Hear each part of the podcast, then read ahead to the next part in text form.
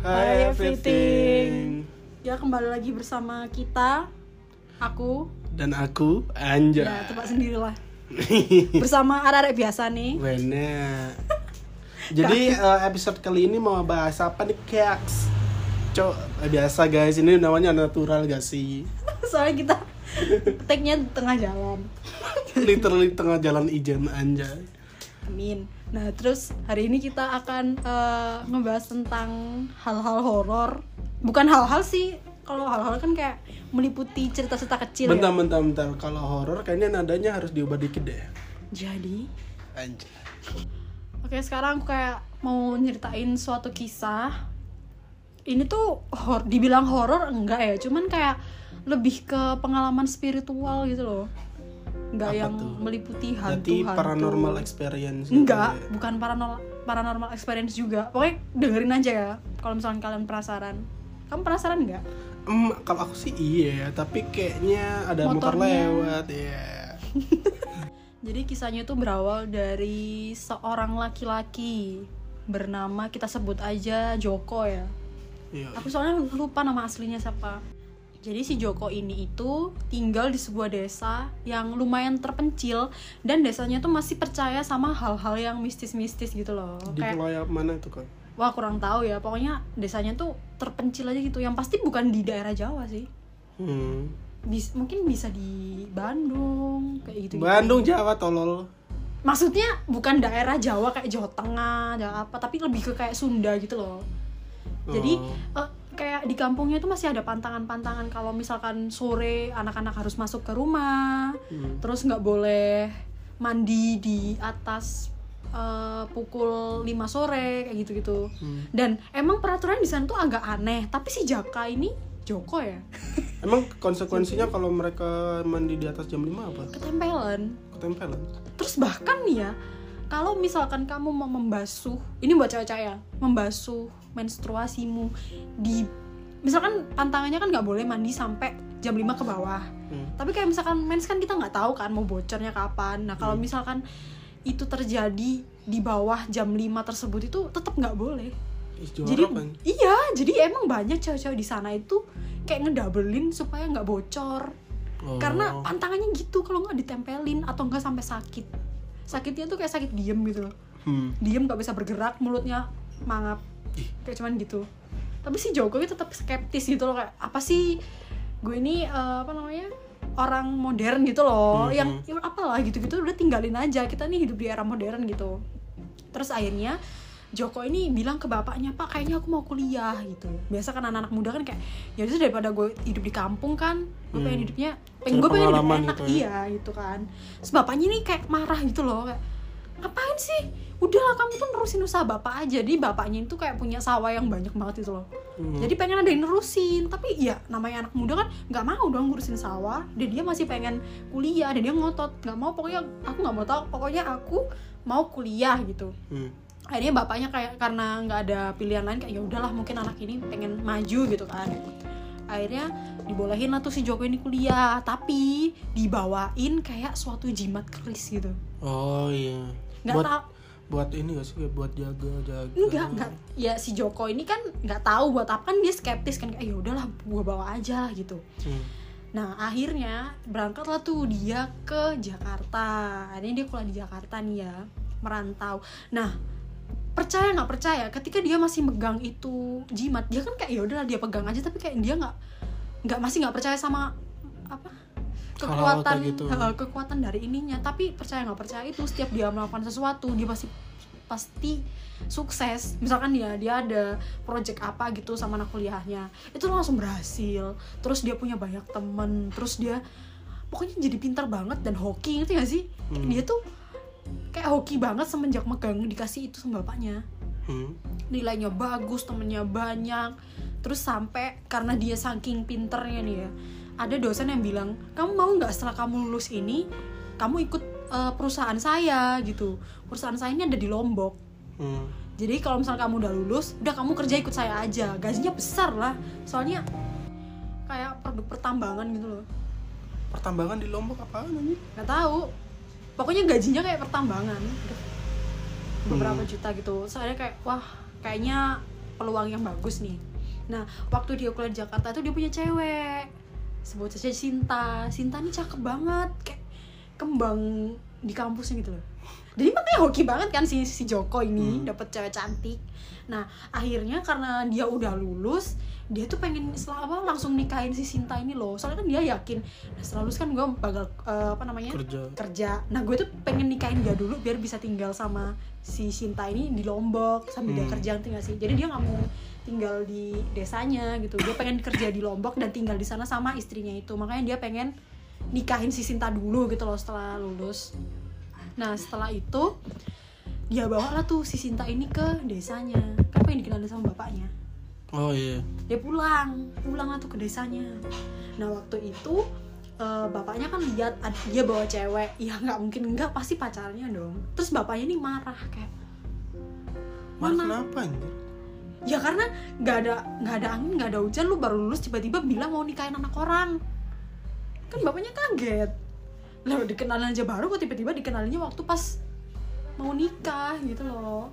Ya karena bapaknya ngamuk bapaknya tuh ngomong mana itu eh, apa namanya ajian yang bapak kasih ke kamu? Ya keris yang kecil yang dipakai itu loh. Diambil sama bapaknya. Sudah diambil sama bapaknya akhirnya karena dia masih ngerasa bapaknya kan kayak nggak mau gitu loh ketemu sama si Sinta ini. Akhirnya si Joko ini nggak enak dong. Masa kan udah dikenalin ke orang tuanya tapi orang tuanya kayak nggak nerima gitu kan. Terus sungkan Hmm. ke Sinta aduh sorry ya gitu. Kalau bapakku emang kayak gitu besok aku bujuk lagi. Dan sekarang kita eh, nginep aja dulu di belakang rumah. Kan di belakang Hmm. rumah kayak ada pondok kecil gitu loh. Jadi dia nggak mau tinggal di rumah bapaknya. Takutnya kan hawanya nggak enak kan kan marah kan bapaknya. Iya. Kalau papasan waktu ke, da- ke dapur kan pasti vibesnya jelek. Jadi akhirnya Sinta sama si Joko nih eh, menginap di belakang rumahnya itu yang di pondok kecil itu. Nah terus pas udah di pondok kecil itu si Sinta ini kebelet pipis dan dia tuh kondisinya tuh lagi mens. Hmm. dan dia tuh kebeletnya tuh waktu maghrib. Hmm. akhirnya dia ke kamar mandi. Padahal sebenarnya kan nggak boleh kan pantangan di desa itu untuk ke MCK waktu di bawah jam 5 sore Hmm. nah dia itu masuk tuh si Sinta tapi nggak dikasih tahu sama Joko. Soalnya Joko juga kayak ya udahlah emang kenapa sih? Gitu kayak masih skeptis kan dia. Jadi ya udah si Sinta tuh masuk ke kamar mandi. Waktu dia masuk ke kamar mandi dia teriak. Katanya ada ular hijau. Oh ada iya. Ular eh ada ular ular ular gitu kan. Terus akhirnya si Sinta ini kayak teriak-teriak akhirnya si Joko ini eh, Nyamperin. nyamperin. Terus nolong. Terus beneran di emang ada ular. Beneran ular nih ya bukan yang jadi-jadian atau apa beneran Hmm. ada ular hijau. Soalnya eh, si Sinta ini masuklah tuh ke dalam kamar. Setelah masuk ke dalam kamar eh, dia itu kayak langsung waktu udah tiduran nih. Dan di- Gak jadi pipis? Udah. Oh. Terus habis itu tapi dia belum membersihkan pembalutnya tadi. Masih ada di Hmm. kamar mandi jadi dia teriak-teriak tuh waktu udah selesai tapi belum dibersihin gitu loh. Oh iya. Si bekas-bekas itunya. Ya udah akhirnya eh, dia masuk ke kamar setelah dia berbaring di kamar dia tiba-tiba tuh kayak kesurupan gitu loh. Kayak Hmm. teriak-teriak kesurupan. Terus bapaknya nyamperin ada apa sih? Gaduh-gaduh di belakang. Hmm. waktu dilihat bapaknya kayak udah langsung ngerti gitu loh. Hmm. eh ini Sinta habis dari kamar mandi ya gitu? Hmm. iya. Dia lagi mens ya? Iya. Wah gitu loh. Bapaknya gitu sebenarnya tuh udah tahu gitu loh kak ini tuh terja- nggak nggak terjadi di Sinta aja dulu dulu juga pernah gitu. Hmm. terus wah ya udah habis ini eh, apa namanya aku panggilin itu bapak apa sih yang yang ada di kampung tuh yang dituakan ya tokoh masyarakat gitu kan? Iya tapi yang dituakannya di iya desa tokoh itu. masyarakat. Ya kita sebut saja pak siapa ya? Pak Budi. Terlalu lucu ya namanya jangan Pak Budi. Pak Slamet gitu aja kan lebih Desa. mana gitu sebut saja Pak Slamet gitu. Akhirnya si eh, karena si Joko ini panik dia bilang udahlah saya iniin aja saya apa namanya bawa ke rumah sakit aja. Kan nggak percaya si Joko ini kan skeptis. Hmm. ngapain harus dipanggil ke apa tokoh ta- apa sih namanya? Tokoh masyarakat. Tokoh masyarakat ini orang ini tuh kayak step gitu loh mending kita bawain ke apa namanya rumah sakit atau ke puskesmas terdekat. Tapi bapaknya bilang nggak akan bisa nggak akan bisa gitu. Sudah kita panggilin aja ini ke Pak Slamet ini gitu. Akhirnya ya udah mau nggak mau karena posisinya tuh puskesmas tuh jauh banget Hmm. dari desa itu. Akhirnya ya udah dipanggilin lah Pak Slamet Pak Slamet akhirnya bilang "Eh, ya sesuai yang bapaknya bilang tadi oh ini habis dari kamar mandi ya gini gini itu kalian tuh melanggar pantangan gini gini gini gini gitu terus pembalutnya udah dibersihkan nggak di kamar mandi gitu? Belum gitu. Ya udah kamu bersihin deh. Ini yang bersihin pembalutnya dan center tadi tuh si Joko itu. Hmm. terus Joko dibilangin kalau si Sinta ini itu lagi dihukum sama penjaga tempat di desa itu karena melanggar pantangan itu. Hmm. dihukumnya cuma sebentar kok paling subuh dia udah bisa balik lagi balik normal lagi. Jadi dia tuh posisinya tuh tiduran tapi mulutnya mangap. Terus matanya mendelik apa sih mendelik melotot Mendelik. sambil mengeluarkan air mata terus menerus Oh, iya. terus menerus gila terus dengan kan bap- eh, Pak Slamet udah ngomong kan kalau itu tuh bakal berakhir sampai subuh hari doang Hmm. ntar bakal bisa balik lagi tapi si siapa namanya Joko ini kayak ya kasihan dong sekarang tuh masih jam 8 malam Oh iya. iya. ya lihat Sinta is, apa, bukan istri apa pacar kesayangannya Hmm. Gitu kan kayak bayangin kan sambil nangis Sinta tuh melek melotot mang- eh, mangap sambil nangis kan jadi kayak kasihan gitu. Akhirnya Pak Slamet pulang lah tuh. Terus akhirnya bapaknya ngomongin ke Joko ini ya itu salah bapak sih nak karena bapak ngambil jimat itu dari kamu kalau misalkan kamu masih pakai jimat ibu mungkin kamu bakal terhindar dari kejadian-kejadian kejadian-kejadian kayak gini gitu Hmm. Terus akhirnya ya udahlah pak aku juga nggak butuh kok sama apa namanya jimat-jimat kayak gitu nggak percaya padahal udah kejadian ini tapi dia tetap nggak percaya Hmm. Masih skeptis kan. Heeh. akhirnya sekitar jam berapa ya jam 11 malaman hampir jam 12 malaman ini si Sintanya kayak ngerengek "Ah, ah," sambil nangis ya nggak tega makin nggak tega dong si Mhm, Joko mhm. kayak waduh anjir kayaknya nggak bener nih Pak Selamat nih tetap nggak percaya si anjing nih Hmm. hmm. nggak percaya akhirnya udahlah mau nggak mau aku bawa ke rumah sakit aja walaupun jauh bodo amat pokoknya ini Sinta gue bawa ke rumah sakit kayaknya emang dia kena step gitu akhirnya dia minjem eh, charteran apa tuh pick up pick Mhm. up gitu di depan rumahnya terus waktu gendong si Sinta tuh tukang jaga pick upnya tuh ngomong gini loh mas ini ah saya nggak berani mas nggak berani nganter kalau misalkan bawa nih cewek soalnya orang situ udah tahu kalau ini tuh Hmm. emang kutukan dari Iya penjaganya. itu. penjaga desa itu wah saya nggak berani mas tolong pak tolong pak ini calon istri saya kasihan pak saya mau bawa dia ke rumah sakit mas mending mending ke pak selamat aja gitu Alah Pak Selamat itu omong doang masa dia dibilang "Eh, ini selesainya habis mag habis apa Subuh. subuh. kan lama Pak dia kasihan Pak Bapak nggak lihat di keadaan dia kayak gimana terus Hmm. saya si anu diem si yang charter tuh diem kayak ya udah Mas eh, saya pinjemin mobilnya tapi sambil nyetir sendiri saya nggak mau nganter saya nggak mau Hmm. kena bala gitu nggak mau nolong mau ikut campur lah. eh, takutnya kena bala gitu Hmm. akhirnya ya udahlah udahlah ya udah saya pinjam ini apa namanya Mobilnya. Piketnya, lainnya langsung gas ke ternyata nggak ke rumah sakit tapi ke puskesmas terdekat. Apa sih namanya? Pus ya Ya puskesmas sih. kayak gitu deh. Ada sampai lo tuh di puskesmas. Waktu susternya lihat ya tahu. Oh iya oh gitu. Gitu terus akhirnya lo eh, waktu tapi tetap dong eh, dia kan berkunjung ke puskesmas untuk mencek kan. Akhirnya tetap dicek secara basic sama susternya. Walaupun sebenarnya tahu kalau itu tuh emang kutukannya desa situ gitu tapi tetap dicek "Eh, ini kayaknya mbaknya kurang apa kurang darah deh mas gini saya suntikan darah ya gini gini kayak gitu gitu eh Hmm. suntikan apa sih gitu pokoknya dikasih obat lah gitu si ininya terus nggak lama kemudian bapaknya nyusul karena bapaknya ini tahu dari yang tukang charter itu tadi Hmm, hmm. ngomong ke bapaknya kalau si Sinta ini dibawa ke Puskesmas. puskesmas harusnya nggak boleh semakin digituin tuh semakin marah yang jaga ngerti gak sih Hmm, hmm. Akhirnya dimarahin loh dimaki-maki atau si Joko sama bapaknya. Udah dibilang Pak Selamat kan bilang. Kalau misalkan tuh udah tunggu di rumah aja nanti tuh habis subuh tuh bakalan balik lagi ke semula. Tapi Pak ini kayak berdebat gitu kan. Akhirnya setelah eh ketika mereka masih berdebat si Sinta tuh bereaksi. Kesurupan kayak kesurupan meraung-raung gitu. Akhirnya mau nggak mau dibawa balik ke rumah. Pak Slamet ini ke rumahnya Pak Slamet. Ketika di tempatnya Pak Slamet si Joko tuh lihat kok banyak banget cewek? gitu kan. Ketika ngobrol sama si tukang catur mobil itu siapa ya Pak? Kok banyak banget cewek? Itu istrinya. Dan istrinya Maksud- lima. Bangsa. lima istrinya Pak Selamat ini. Terus akhirnya dibawa lah tuh. Si Sinta ini masuk ke dalam rumahnya Pak Slamet tapi sebelum dibawa ke rumahnya ke rumahnya ke dalam rumahnya Pak Slamet si Joko ini masih marah-marah.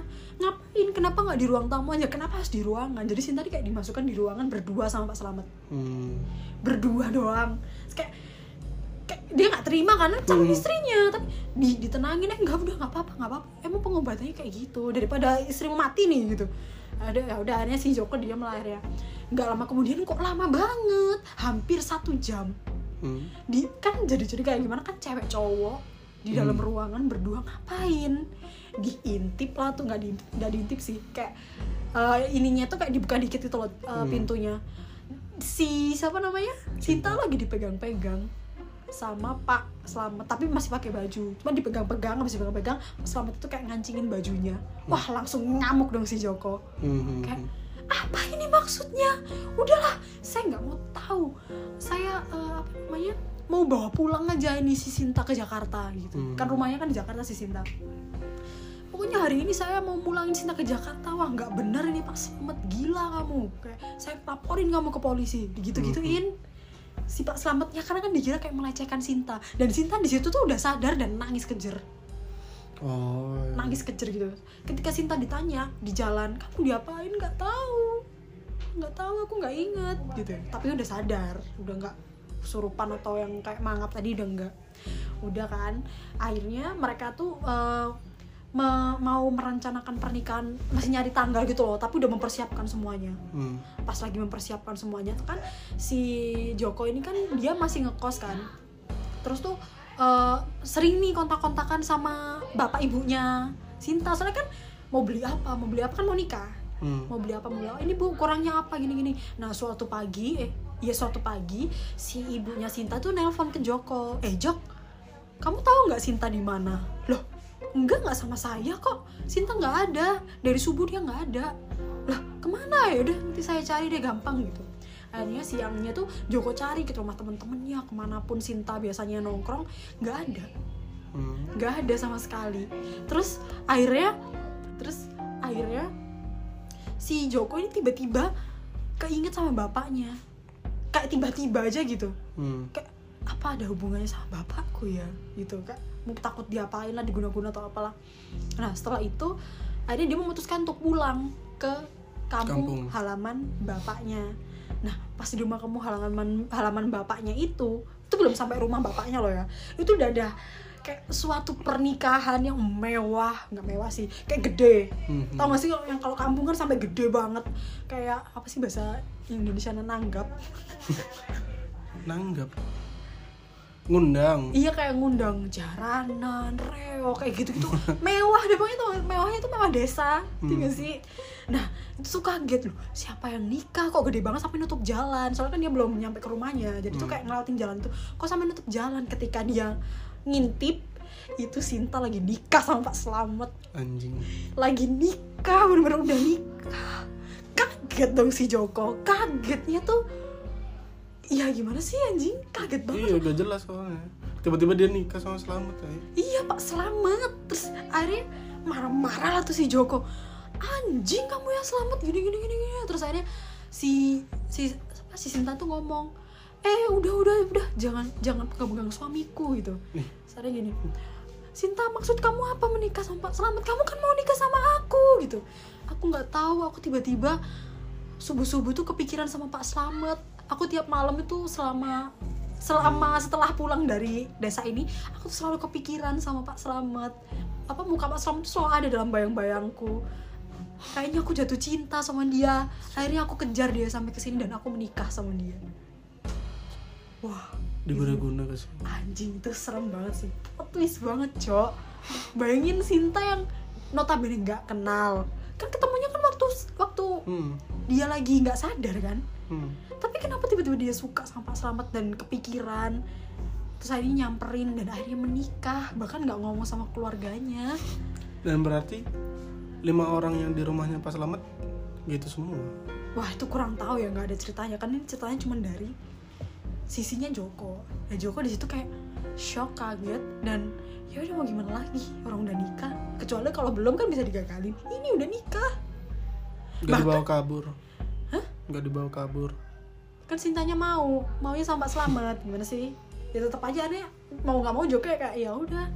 Itu Joko hampir satu bu eh bukan satu bulan. Satu tahunan tuh masih kayak kepikiran sama kok bisa? Gitu loh. Hmm. kok bisa? Dan ka- kalau mau cari cewek lain juga kayak aduh capek. Gitu loh. Gue tuh udah cinta mati sama si Sinta ini. Hmm. tapi oh anjing gitu. Bayangin jadi Joko gimana anjing. Akhirnya di situ mau nggak mau dia akhirnya balik ke bapaknya pak ini gimana pak yaudah kamu cari bapaknya sebenarnya udah ngerti gitu loh kayak bakalan kayak gitu. Mm, kalau endingnya kayak gitu sekarang anehnya gini ya Sinta ada eh, kabur subuh tapi siangnya udah pernikahan gede banget Hmm. Berarti itu kan udah direncanain. nah berarti si Pak Slamet kan tahu oh kayaknya dia mau ngejar gua nih Udah bakalan balik lagi. Iya, bayangin dari Jakarta ke desa kayak gitu, Cok. Itu agak agak creepy juga sih. Saatnya Joko sekarang udah menikah dan udah punya anak dan sekarang udah tinggal di Lombok sama keluarganya. Tapi dia harus melewati hal kayak gitu tuh anjing sumpah. Nggak tahu ya, kayak masih penasaran Pak Slamet ini tuh siapa dan ngapain dan kenapa waktu nge-treatment si Sinta itu harus di dalam kamar Berdua. berdua lama dan Sinta kan gak kenal padahal kalau bisa dibilang Pak Slamet ini tuh udah tua udah keriput kulitnya hitam rambutnya sedikit putih bener-bener ya udah orang tua aja gitu orang tua aja, orang tua basic default gitu. Heeh. ya udah itu aneh banget sumpah kayak ya pasti confused juga sih aku juga kaget sih dengerin ceritain kayak wah gila ini bukan pengalaman spiritual tapi lebih ke ke, ke spi ya bener spiritual gak sih Mm-mm. Kan ada kayak itu tuh nih. Guna-guna. ya itu nggak tahu ya guna-guna atau enggak kan kita nggak dikasih tahu juga. Tapi kalau kita bisa apa ya mengsuzoni ya guna-guna sih ya pasti. Entahlah apa yang ditanam di tubuh si Siska ini kan. Eh Sinta, Siska Sinta ini kan. Sampai bisa balik lagi anjir. Bayangin. Balik lagi. Ih berarti kayak manjur banget ya Iya. sampai balik itu sampai dikejar bayangin tidur kebayang-bayang wajah Pak Slamet kan agak agak, agak creepy ya say. Jadi kayak wah gila itu serem banget sih. RIP nih buat kamu Jogo. Jog Joko, Joko. Nestrai Tapi sekarang dia udah hidup enak di Lombok kan? Iya sih. Sama keluarganya. bahkan dia hampir satu tahun gila gara-gara mikirin hal itu kayak ya ampun itu pasti struggle banget kayak kok bisa gitu kayak cakapan gue Pak Slamet gitu tapi Slamet kayak mungkin hah, dengan kekuatan Sihir. anjay. magisnya dia ah gue sikat aja yang cewek anjing gitu. Anjay. kayaknya oke gitu Kapan lagi nih nikah sama cewek Jakarta? iya makanya itu habis itu ya udah cuman itu doang sih ceritanya tapi seru kan maksudnya nggak ke- nggak kepikiran kan ada cerita kayak gini gitu aku juga nggak nyangka sih kenapa plot, plot twistnya harus kayak gitu gimana Mungkin next episode kita bahas eh jangan deh sekarang aja, Us. Bahas apa namanya? Kayak cerita horor lagi kayaknya kurang lama nih. Masih dua-dua menit aja. iya ya menurutmu aja gimana tuh cerita tadi tuh Iya, gak masuk akal. Tiba-tiba dia habis kesurupan cinta sama si ini orang tua agak jelas gitu kan hitungannya strangers bangsat Iya, dan bahkan ketemunya pun waktu nggak sadar kenapa tiba-tiba langsung jatuh cinta dan mau nikah. dan kayak pantangannya aneh banget Iya, tapi kan emang desa kan pantangannya emang aneh-aneh Iya kan. sih. Kadang kita juga nemuin desa yang nggak boleh ini, nggak boleh itu. Hmm. Kita juga ngerasa apa sih gitu doang. Maksudnya kita ngerasa gitu, padahal sebenarnya emang kayak gitu di sana iya, emang orang situ percayanya kayak gitu. Ya emang agak creepy juga sih ya kalau misalkan kita pengen berak malam-malam kan gimana coba kalau nggak boleh ke MCK kan aneh balik-balik daerah kesurupan bangsat Iya Jo, goblok. Eh enggak, enggak, enggak goblok sih, sorry sorry. Kalau misalkan dasarnya beneran kan, ah, saya dibuat kayak gitu kan, tiba-tiba nikah sama peselamat juga kan anjing. Atau gue nikah sama dia, "Hmm, kamu yang ke-12 ya anjing. Kebetulan saya ini di sini membuat perguruan silat khusus istri saya sih. Goblok. totalnya ada 45 kebetulan saya maxnya itu 47 ya. Ini masih 12 masih dan ya, ini masih open slot lah iya, ya. masih open slot lah ya. Mungkin temenmu gitu. Eh maksud- masih open member sih.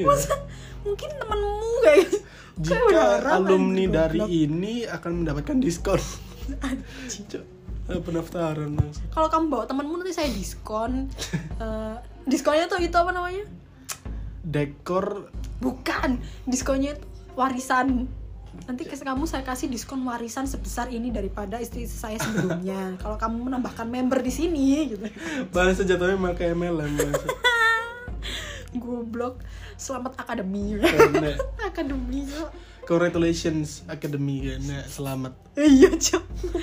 Akademi 48 Cok. Eh. kan 47 tadi tadi SLT 48 anjay Bangsat. selamat. Ya ampun, Pak Selamat Pak Selamat. Tapi ini bukan nama asli ya Pak Selamat. Kan kita ngarang aja. Nggak tahu itu namanya siapa tuh orangnya. Aku juga lupa. Karena udah agak lama ya ceritanya. Tapi lumayan plot twist banget itu yang aku kaget. Kayak Ini. Kayak gitu. Aku kayak sampai makan kulkas gitu loh. Nggak ada yang bercanda goblok. Kayak gitu. Oke segitu dulu yang bisa aku sampaikan kali ini. Semoga menghibur dan menginspirasi. Ah, anjing inspirasi apa sih? nggak tahu. Menginspirasi untuk bikin podcast lah ya nggak kayak lebih ngasih pelajaran gitu loh. Kayak kalau misalkan emang pantangannya di desa itu begitu ya udahlah nurutin aja. Eh, orang kita kan tamu Hmm. bukan orang situ juga. Udah kita hargain aja apa yang di apa namanya dipantangin di desa tersebut gitu. Buat kita yang bandel-bandel biar dapat pelajaran tuh jangan kayak gitu oke? Kan di desa situ ada Holy Wings deh. Iya sih. Denger denger Atlas mau buka cabang sih di desa tersebut ya say uh, apa nggak dikutuk tuh semua cewek-cewek bohai Bang say. setia coba bayangin seksi dancernya di sana mangap semua Iya, serem sih anjing sumpah. Hmm. Sambil mereka tuh masih nge- ngegantung di ih Wih, anjing serem masih ngegantung di apa namanya? aku bentar mau cerita dikit dong masih belum closing ya guys kan Tipu-tipu. pas ini kan pas waktu KKN kemarin ada kayak free time gitu aku sama temanku anak timur mabok terus pas mabok itu sharing lah sharing budaya gitu-gitu nah ada satu eh, satu kabupaten ya nyebutnya satu kabupaten di di Flores sana kalau apa namanya kalau ada saudara yang meninggal itu bajunya harus dicuci kayak di suatu tempat sungai yang diangkerkan di apa sih disakralkan gitu loh Buat apa? nggak tahu mungkin kayak pembersihan gitu itu nah Semua bajunya satu? semua yang dipakai hari itu yang dipakai terakhir kan Oh, iya, iya. Nah terus pantangannya itu gak boleh lihat ke belakang waktu nyuci, Nyuci. Iya.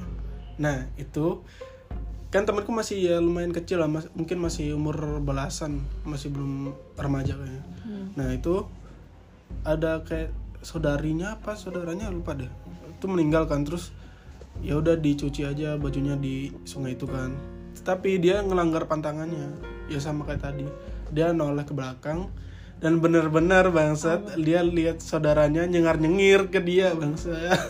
Yang udah mati. iya Dalam Dia bentuk agak- mayat atau hantu? Dia- dan dia bangsatnya lihat dari bawah dulu cok.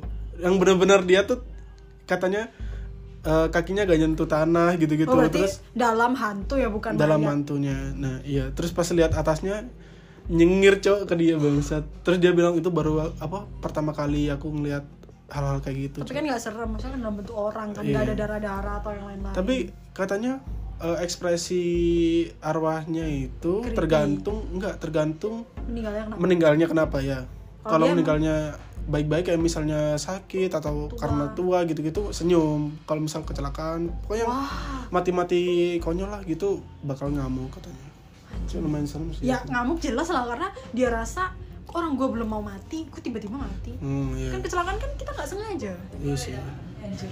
Oke segitu dulu yang bisa sampaikan. Sorry tadi ada iklan dari Ian. Kalau ini beneran closing kok. See you next episode. Bye bye. bye Telat. Goblok.